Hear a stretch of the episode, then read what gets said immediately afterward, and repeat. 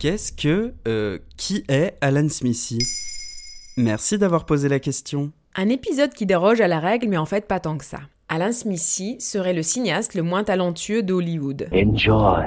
Mais depuis quand on parle de personnalité dans Maintenant, vous savez? Nombreux sont les réalisateurs à fuir leur propre création en empruntant un pseudonyme. La raison? Un film malmené, souvent à cause de la pression des producteurs et grands studios, empêchant les cinéastes de garder un contrôle artistique sur leur projet. Parmi les pseudonymes les plus souvent utilisés, on retrouve celui d'Alan Smithy et ses variantes Allen Smithy ou encore Adam Smithy. Jusque dans les années 60, lorsque le tournage, le montage ou l'œuvre dans son ensemble tournait au désastre, le réalisateur était critiqué. Et quand au contraire son travail méritait récompense, c'est entre les mains du producteur que l'on remettait une statuette dorée. Et pour cause, ces derniers avaient tous les droits, le final cut d'un film étant toujours et obligatoirement soumis à leur bonne volonté. Now we can begin. C'est en 1955 qu'Alan Smithé fit ses débuts dans l'industrie au générique du téléfilm The Indiscreet Mrs. Jarvis. Derrière cet alias se cache Frank Burt, un réalisateur américain dont le travail avait été réduit à néant par les monteurs et producteurs souhaitant à tout prix faire correspondre le film aux standards télévisuels de l'époque.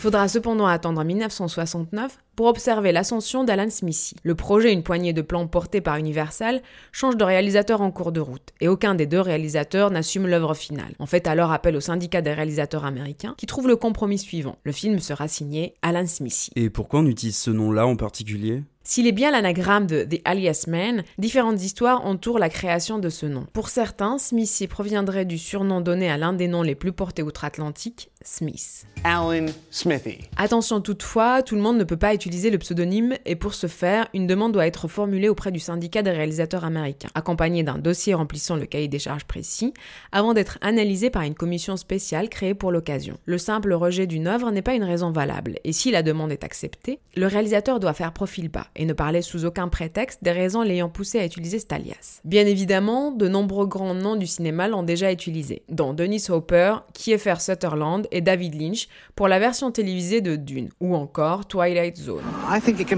En 1999 sort un film relatant la carrière de Smithy et exposant la vérité sur ce pseudonyme aux yeux de tous. Coup du sort, le film est un véritable navet et est renié par son auteur qui, cherchant à le faire disparaître, arrivera à obtenir la permission d'utiliser l'alias du syndicat des réalisateurs américains.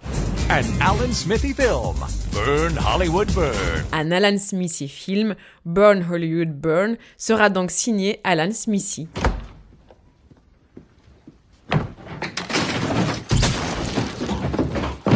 Face aux critiques, le syndicat des réalisateurs américains mettra un terme à l'utilisation de l'alias dans les années 2000. Aujourd'hui, l'alias est toujours utilisé par quelques nostalgiques, et on peut le retrouver dans l'industrie musicale, vidéoludique ou littéraire. Avec plus d'une centaine de films à son actif sur plus de 40 ans d'activité, Alan Smithy est l'un des cinéastes les plus productifs du cinéma américain, à défaut d'en être le plus talentueux. Le nom est entré dans l'histoire en permettant aux réalisateurs de faire valoir des droits sur leur création et d'obtenir une reconnaissance financière sur des films massacrés par l'industrie.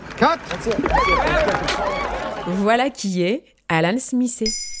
Maintenant, vous savez. En moins de 3 minutes, nous répondons à votre question. Que voulez-vous savoir? Posez vos questions en commentaire sur toutes les plateformes audio et sur le compte Twitter de Maintenant Vous savez.